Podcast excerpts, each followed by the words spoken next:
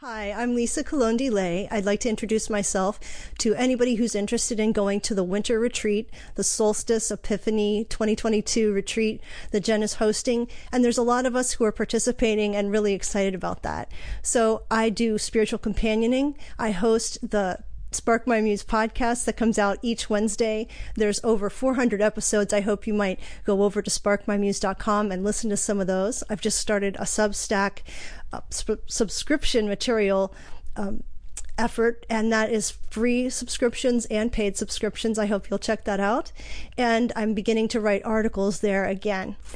I've just written a book that came out this uh, this April, and it's called The Wild Land Within, and it's about spiritual formation in terms of the interior world, as well as developing spiritual practices that help in, with intimacy with God. So I hope you'll check those things out, and I can't wait to see you in the winter time for this retreat.